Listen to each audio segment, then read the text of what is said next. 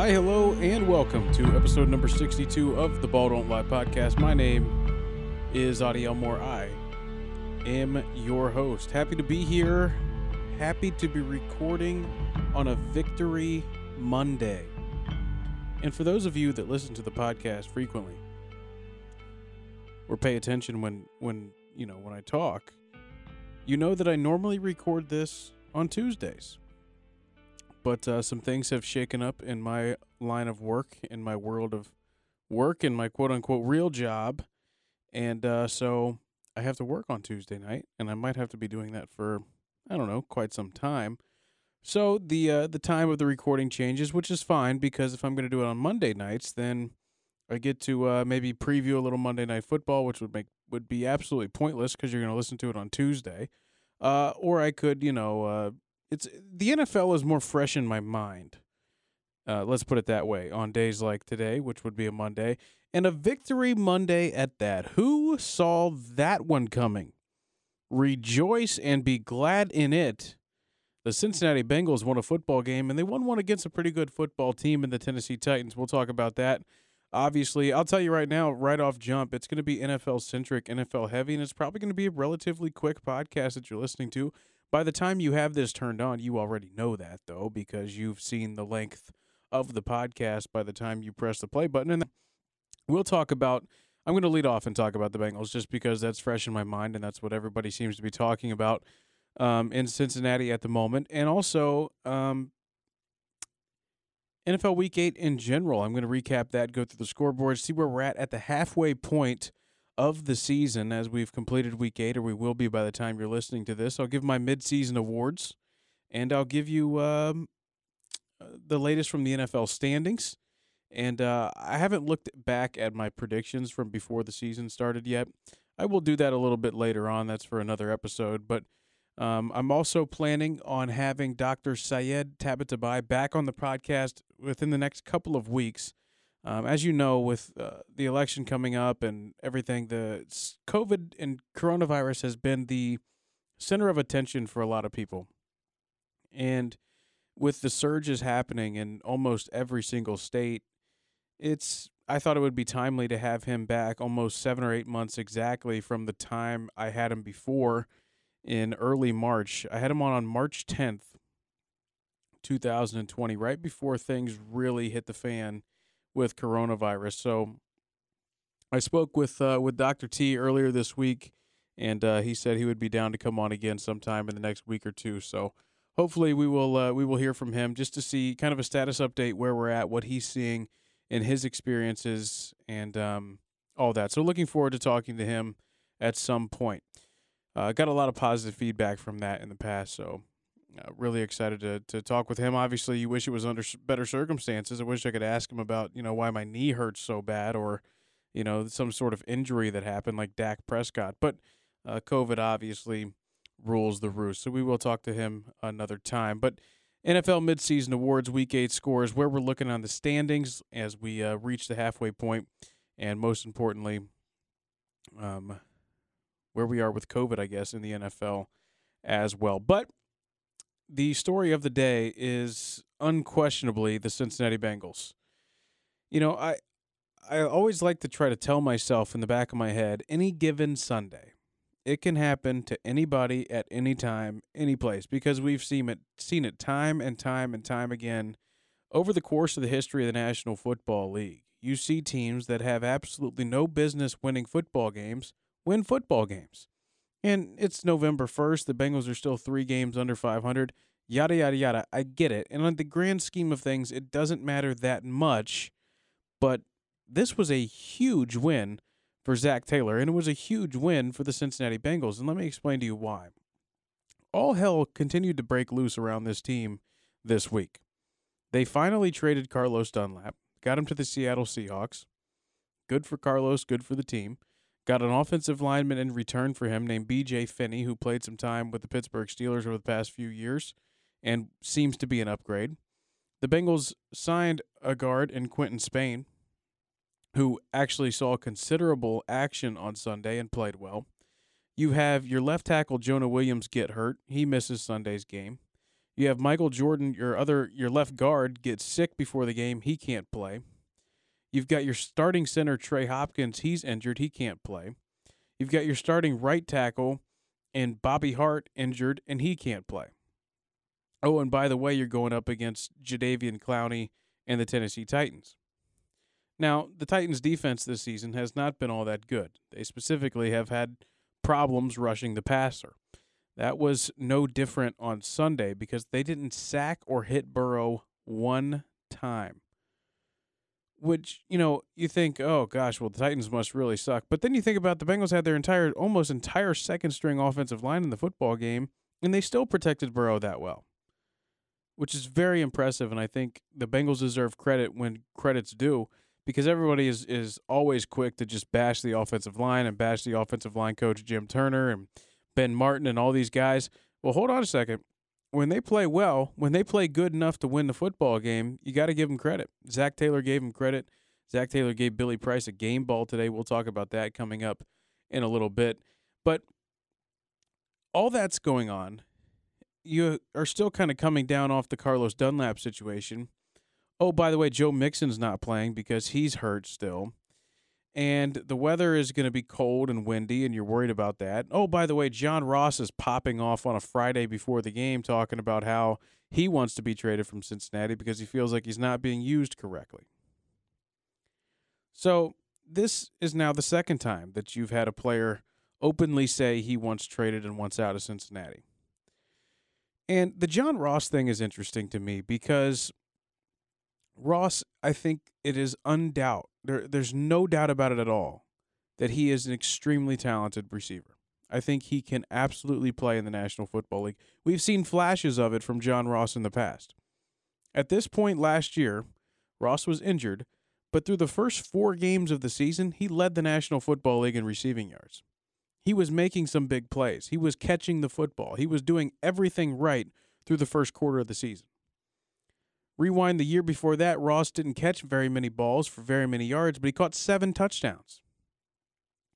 That was still under Marvin Lewis. He was drafted by Marvin Lewis and had a very strange rookie year where he didn't see much playing time. He was a little bit hurt, and it seemed to be he was in Marvin's doghouse.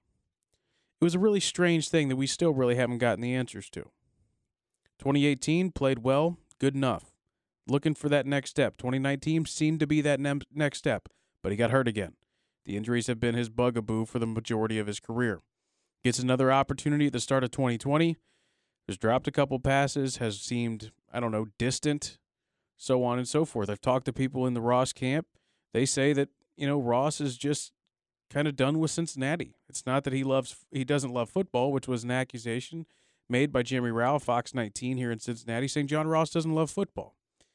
I asked, you know, some people that I know, is that true? Is that a fair thing to say about John Ross?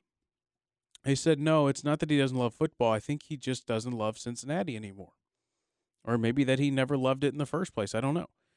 So when when those two things happen, I, I question because I look around the rest of the locker room, and I'm not in that locker room, and I don't pretend to be. But I look around the rest of that locker room, and I see guys like Jessie Bates, like Tyler Boyd, like Vonn Bell, like Joe Burrow, like Billy Price, like Logan Wilson. And I say, okay, well, these guys are the, the core of the team. They're the future of the team. The Drew, the Drew Samples and the Sam Hubbards of the world, and they don't seem to have a problem buying in. The guys that have had the most problems here have been the guys that were really involved in the Marvin Lewis era, the Carlos Dunlaps, Darqueze Dennard has said some things. He's with the Atlanta Falcons now. And you you just start to wonder, okay, what, what uh, what's going on?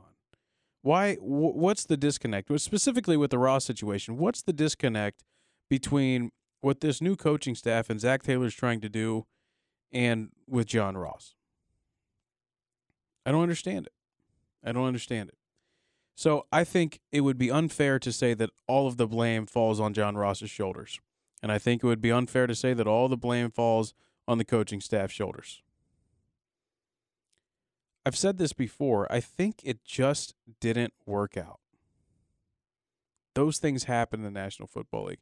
It's a shame because the Bengals, if they could have been able to utilize Ross correctly, if it would have been able to work out, that both the, the player and the coach and the team and the organization could have gotten on the same page, you could have had a very dynamic playmaker in John Ross.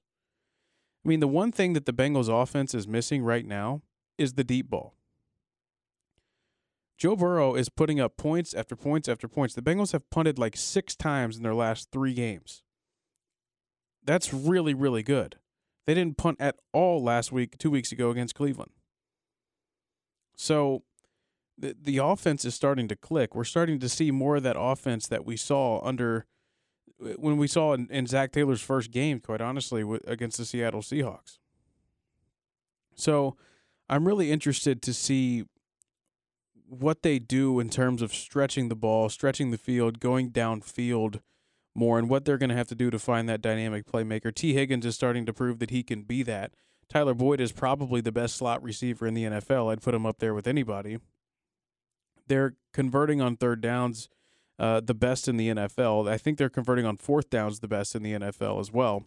So the Bengals over the over the last three weeks on third down, I should say, the Bengals are you're trending up, and I am so optimistic about them. And I understand that, and I've said this in the past. You go week to week with the with football and, and with teams in the NFL, and it's like every week is make or break. Every week is the Super Bowl, and you never know what's going to happen. The reaction on the Monday after the game. But I went into Sunday kind of not expecting them to win. As I to be quite honest with you, and I don't say this to to pick on the Bengals, but I don't expect them to win that many games in the first place. So you're obviously pleasantly surprised when they win a game the way that they did. The Tennessee Titans were 5 and 1 coming into Paul Brown Stadium. And the Bengals dominated them on every side of the ball. Offense, defense, special teams, it really wasn't that close. The one thing the Titans had going for them was Derrick Henry. He still rushed at a pretty good clip. And that's good. Uh, uh, that's good for Tennessee. But, you know, the Bengals got out to the, the it was perfect. The Bengals got out to a lead where they couldn't really let the Titans run the ball down the Bengals' throat.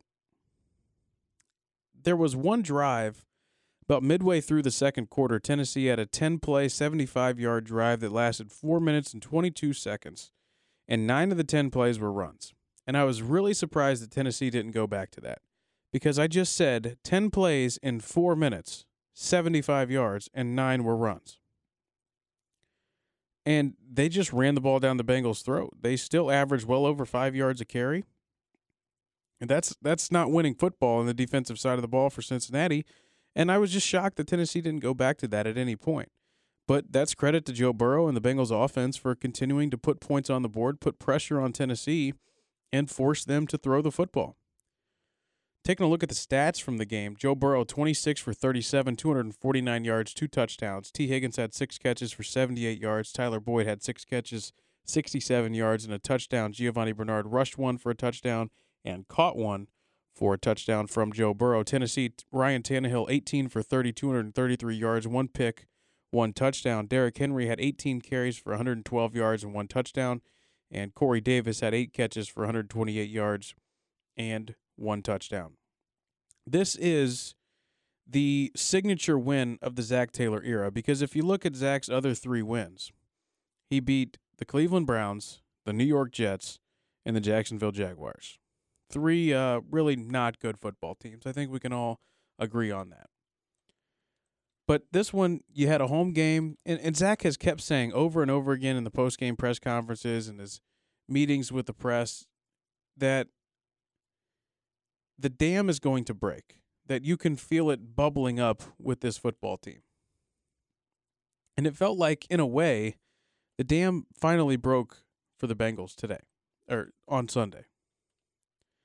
And good for them because they've earned it and they've been so close, so, so, so close to winning these games. And, you know, there's just one or two, three plays away it seems like every week from being a competitive football team, being six and two. I said it a couple weeks ago on this podcast. They are so close to being a good football team, but they're just not.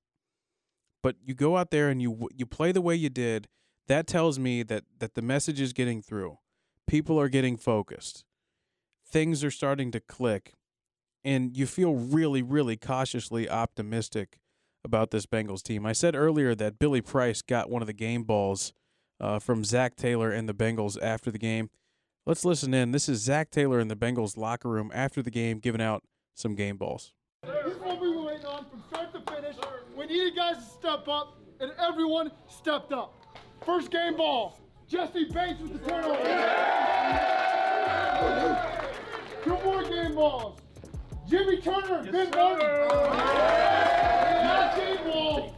Okay, this is a guy that is really everything that we're about. But he shows up to work every day with a smile on his face, plays his ass off, and he's come to this moment. He let us down the field. Billy Price. We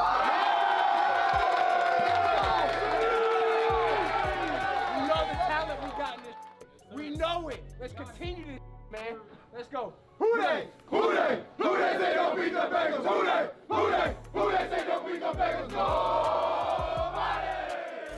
If that ain't music to your ears, video courtesy of the Cincinnati Bengals, their Twitter account, Zac Taylor, in the locker room after the game. And to see the, the smile on the face of Billy Price, who is one of my favorite players and uh, someone that I've I've been able to talk with quite a bit. He's just the nicest dude in the world, and and uh, you just root for people like that because you know they're working their butts off, and for them to get an opportunity to make the most of it and help a team win a football game is just incredible. And that's that's just got to be exhilarating for Zac Taylor. You listen to a post game press conference, and you can tell dude's just absolutely fired up. And so now you got your team playing as good as they've played all year. You're going into a bye week, and you get the chance to go to Pittsburgh, your arch rival, the first time in Joe Burrow's career, a game that was flexed from one o'clock till four twenty-five. So it would be a little bit bigger audience, most likely, in that situation. And you've got a huge opportunity to to do something crazy. The Steelers are undefeated, and listen, not many teams, you know, waltz into the season 8 0, 9 0, 10 0, whatever it might be. And we just found out any given Sunday, anything can happen. Listen, I'm cautiously optimistic. I said that. I have said time and time again, I'm not getting too invested in this season, but I don't know how you could be a Bengals fan or someone, anyone remotely around the franchise and not be very, very excited with what you've seen from this football team over the course of the last three weeks. Because, as Dave Lapham likes to say, the, the color voice of the Cincinnati Bengals, at some point the worm will turn. It seems like maybe the worm is turning. When we get back on the Ball Don't Lie podcast, we're going to talk about the NFL Week 8 scores, who's leading the league in all the statistical categories. We'll do all that good stuff, check the standings, and more. You're listening to the Ball Don't Lie podcast. All right, let's get started. I don't ever do this, adding some music, trying to spice it up.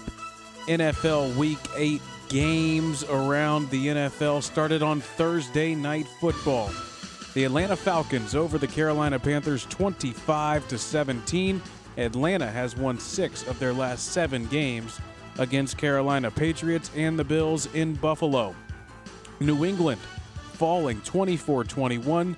They have lost 4 straight games for the first time since 2002. The Patriots are 2 and 5, Buffalo 6 and 2. In Cincinnati, as you know, the Bengals 2 5 and 1 now with a victory over the Tennessee Titans, who fall to 5 and 2, 31 20 the final. Giovani Bernard, two scrimmage touchdowns, ties a career high. An absolute disgusting weather game in Cleveland, but the Las Vegas Raiders prevail 16 to 6. Shout out to Caleb Martin, who was at that game, my good friend. Big Raider Nation guy. Oakland, or excuse me, Las Vegas goes to 4 and 3. The Browns 5 and 3. Las Vegas fewest points allowed since week 15, 2012. Paul Guenther got those boys playing. Colts over the Lions 41-21. Indianapolis goes to 5 and 2. The Lions now 3 and 4. Detroit has lost 7 straight home games. That's the longest active streak. Big surprise, another one in this week 8 NFL matchup. Vikings 28, Packers 22. Dalvin Cook, the third player with 4 plus touchdowns in a game in Minnesota history. Green Bay goes to 5 and 2. Chiefs all over the Jets 7 uh, Chiefs all over the Jets 35 to 9. The Chiefs now go to 7 and 1. The Jets are 0 and 8. They are 0 and 8 for the second time in franchise history. Last time it happened was 1996. Another surprising victory for a team this week. The Dolphins over the Rams 28 17. Los Angeles falls to 5 and 3, the Dolphins 4 and 3, Miami 3 straight wins by 10 or more points for the first time since 2014. What's this music going to be? I have no idea. Oh yeah. Oh yeah, bring it on.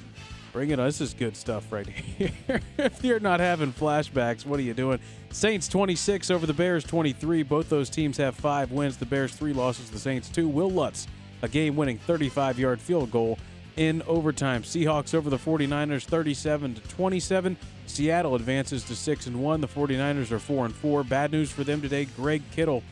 That's an inside joke if you listen to Pardon My Take. George Kittle out significant time with a broken foot. Jimmy Garoppolo out significant time with a high ankle injury. Things are not good in San Francisco. By the way, they lost Nick Bosa for the start of, for the rest of the year as well. Cowboys and Eagles in the Sunday night football game. Philadelphia wins 30 or excuse me 23 to 9. They go to 3 4 and 1. Dallas falls to 2 and 6. The Eagles are in first place in the NFC East with that 3 4 and 1 record. In the AFC North, it was the Steelers over the Ravens 28 to 24. Pittsburgh remains undefeated. That's the second time in team history they've started a season 7 and 0. Last time they did it was 1978. Baltimore falls to 5 and 2.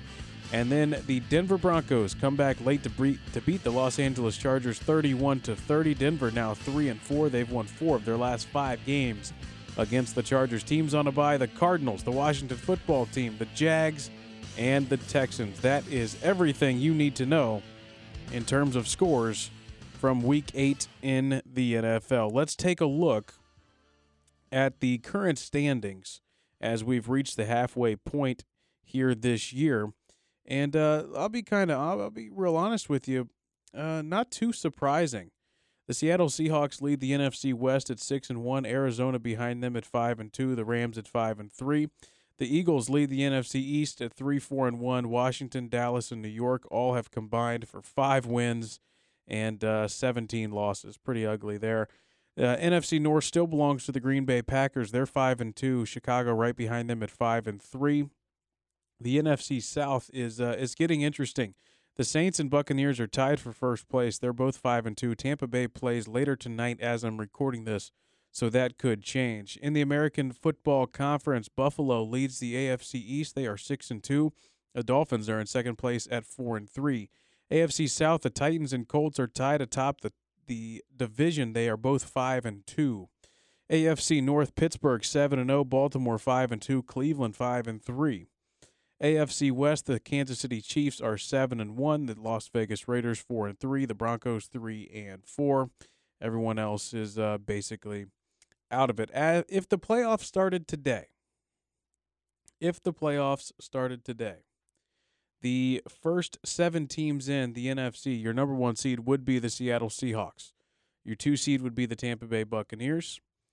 Um, then you've got the. This is just. Let's just go. Let's not do the playoff scenario. Let's just give you your top seven teams: the Seahawks, the Buccaneers, the Cardinals, the Packers, the Saints, the Bears, and the Rams. That would be your probably your seven playoff teams, uh, right around there. And the AFC: the Steelers, the Chiefs, the Bills, the Colts, the Ravens, the Titans, and the Cleveland Browns. So the Las Vegas Raiders, right there, nipping on their heels. Let's take a look at the league leaders in the NFL when it comes to the different statistical categories.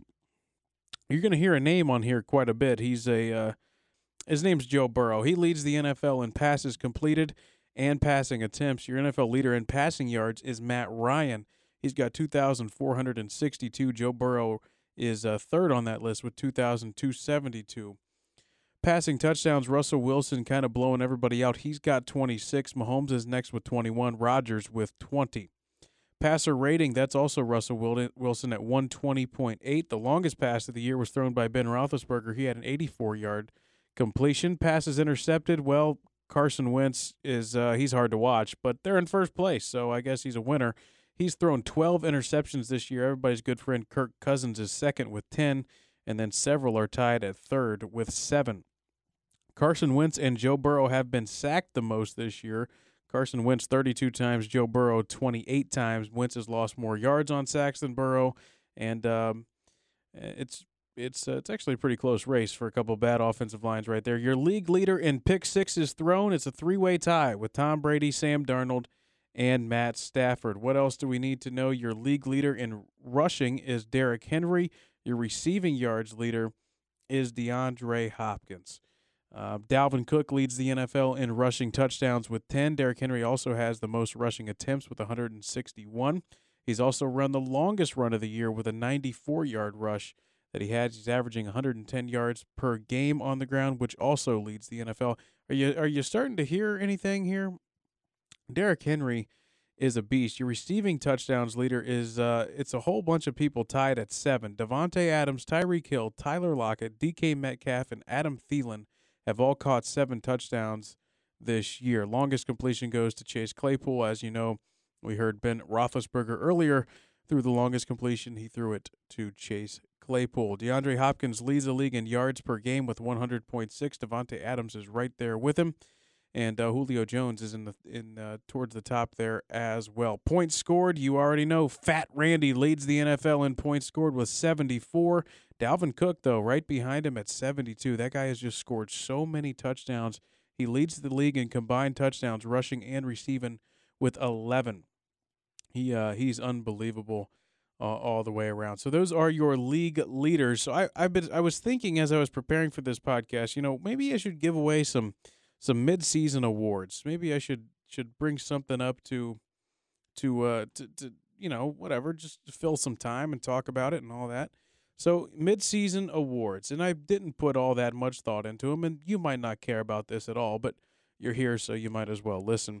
My mid-season awards, my MVP, it, it's undoubtedly Russell Wilson. He is putting the Seahawks on his back, especially for a team, a, a team to be six and one like they are to have played some good teams like they have and to have basically no defense and specifically a defense that can't rush the passer at all like Seattle.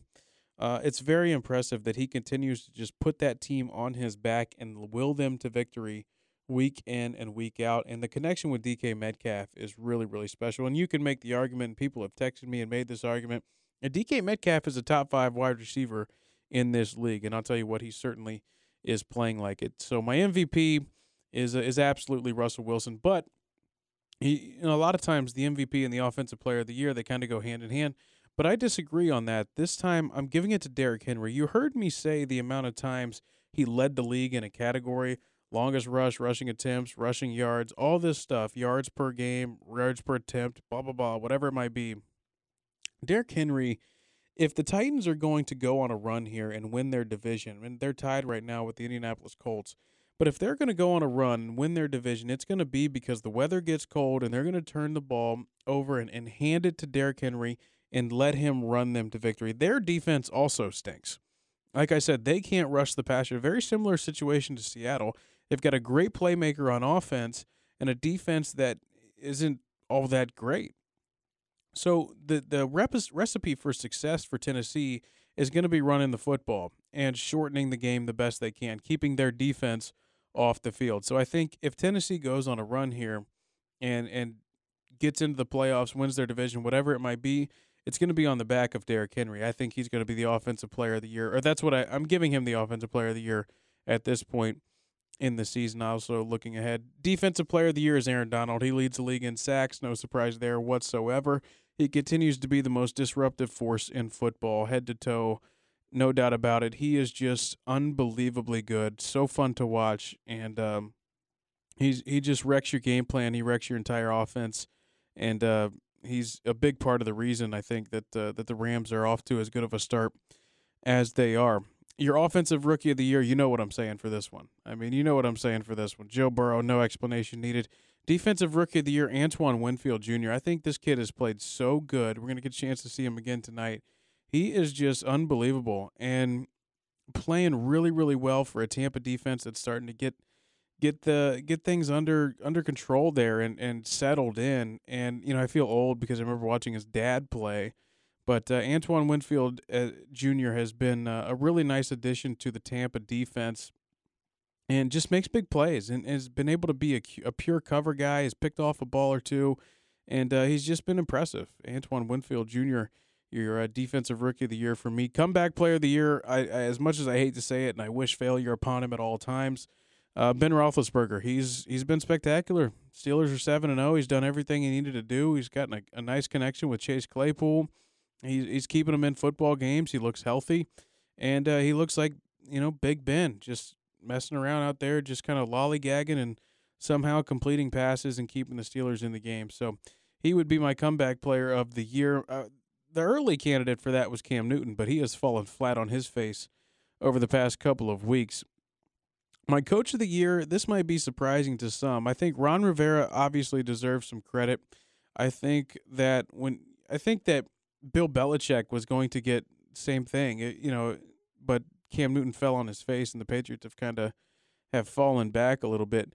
Sean McDermott is in this conversation. I love him. He's one of my favorite coaches in the NFL. The the uh, the Buffalo Bills, the way that they're playing, and I think finally with with McDermott getting his first ever win as a Bills head coach over the Patriots this past weekend is a big deal. But my I'm giving it to Brian Flores, who I, I, he may have actually won this award last year. I can't remember if he did or not, but he is just I just love everything that he's doing and, and you know he made the decision obviously I, I felt it was preconceived to to go with Tua Tagovailoa over Ryan Fitzpatrick at the midway point of the year at their bye week and come back coming out, you know, playing a good Rams defense, which by the way they won the game. Tua threw for like 90 yards. He didn't play all that great, but you know, Flores made a hard, difficult decision. They've got a top five draft pick at the moment in the trade from Houston, and you got to know what you have in Tua Tagovailoa, and if he's healthy and and what you got. There's, it's not an expectation to win a lot this year, but they're putting themselves in a position to win,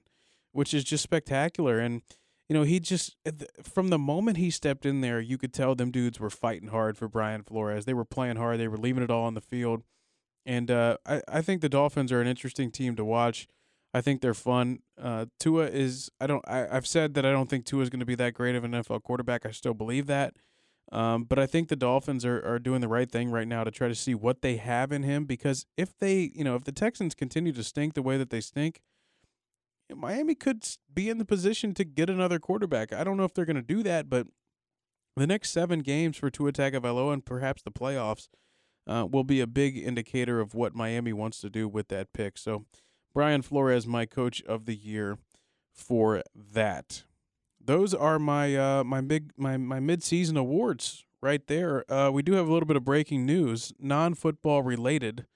Um, but Trevor Bauer, the Reds' right-handed pitcher, the starting pitcher who had a spectacular season uh, for the Reds, uh, it was just announced at 7:17 p.m. via the Reds Twitter page that uh, Bauer has officially been named a finalist for the 2020 National League Cy Young Award. He is the favorite to win the award. I don't think there's anybody else nearly as deserving as Trevor Bauer.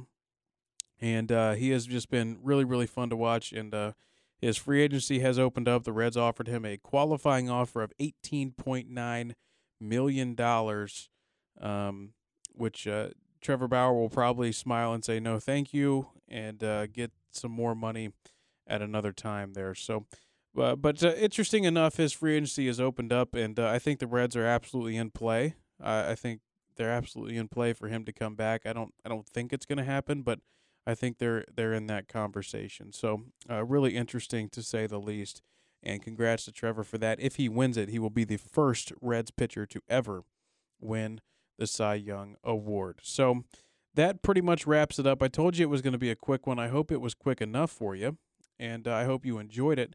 By the way, Ohio State wins big over the weekend over Penn State. Uh, still got some things to worry about. Shaun Wade, the, the cornerback for Ohio State, so he was he was probably the best slot corner in the country last year, and moves to the outside this year, and he's been exposed, and he just did not play well at all on Saturday night. There was somebody I was having a conversation with last week that said that they didn't think Shaun Wade was a first round pick.